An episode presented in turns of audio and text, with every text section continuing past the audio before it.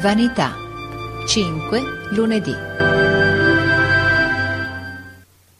Ieri andai a far la passeggiata per il viale di Rivoli con Votini e suo padre.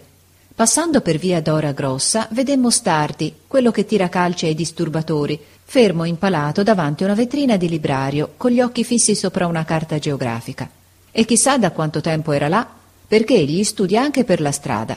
Ci rese a malapena il saluto, quel rusticone. Votini era vestito bene, anche troppo. Aveva gli stivali di marocchino trapunti di rosso, un vestito con ricami e nappine di seta, un cappello di castoro bianco e l'orologio, e si pavoneggiava. Ma la sua vanità doveva capitar male questa volta. Dopo aver corso un bel pezzo su per il viale, lasciandoci molto addietro suo padre che andava adagio, ci fermammo a un sedile di pietra accanto a un ragazzo vestito modestamente, che pareva stanco e pensava col capo basso. Un uomo, che doveva essere suo padre, andava e veniva sotto gli alberi leggendo la gazzetta. Ci sedemmo. Votini si mise tra me e il ragazzo e subito si ricordò d'essere vestito bene e volle farsi ammirare e invidiare dal suo vicino. Alzò un piede e mi disse Hai visto i miei stivali da ufficiale?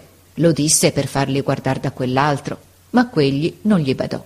Allora abbassò il piede e mi mostrò le sue nappine di seta e mi disse, guardando di sott'occhio il ragazzo, che quelle nappine di seta non gli piacevano e che le voleva far cambiare in bottoni d'argento. Ma il ragazzo non guardò neppure le nappine. Votini allora si mise a far girare sulla punta dell'indice il suo bellissimo cappello di castoro bianco.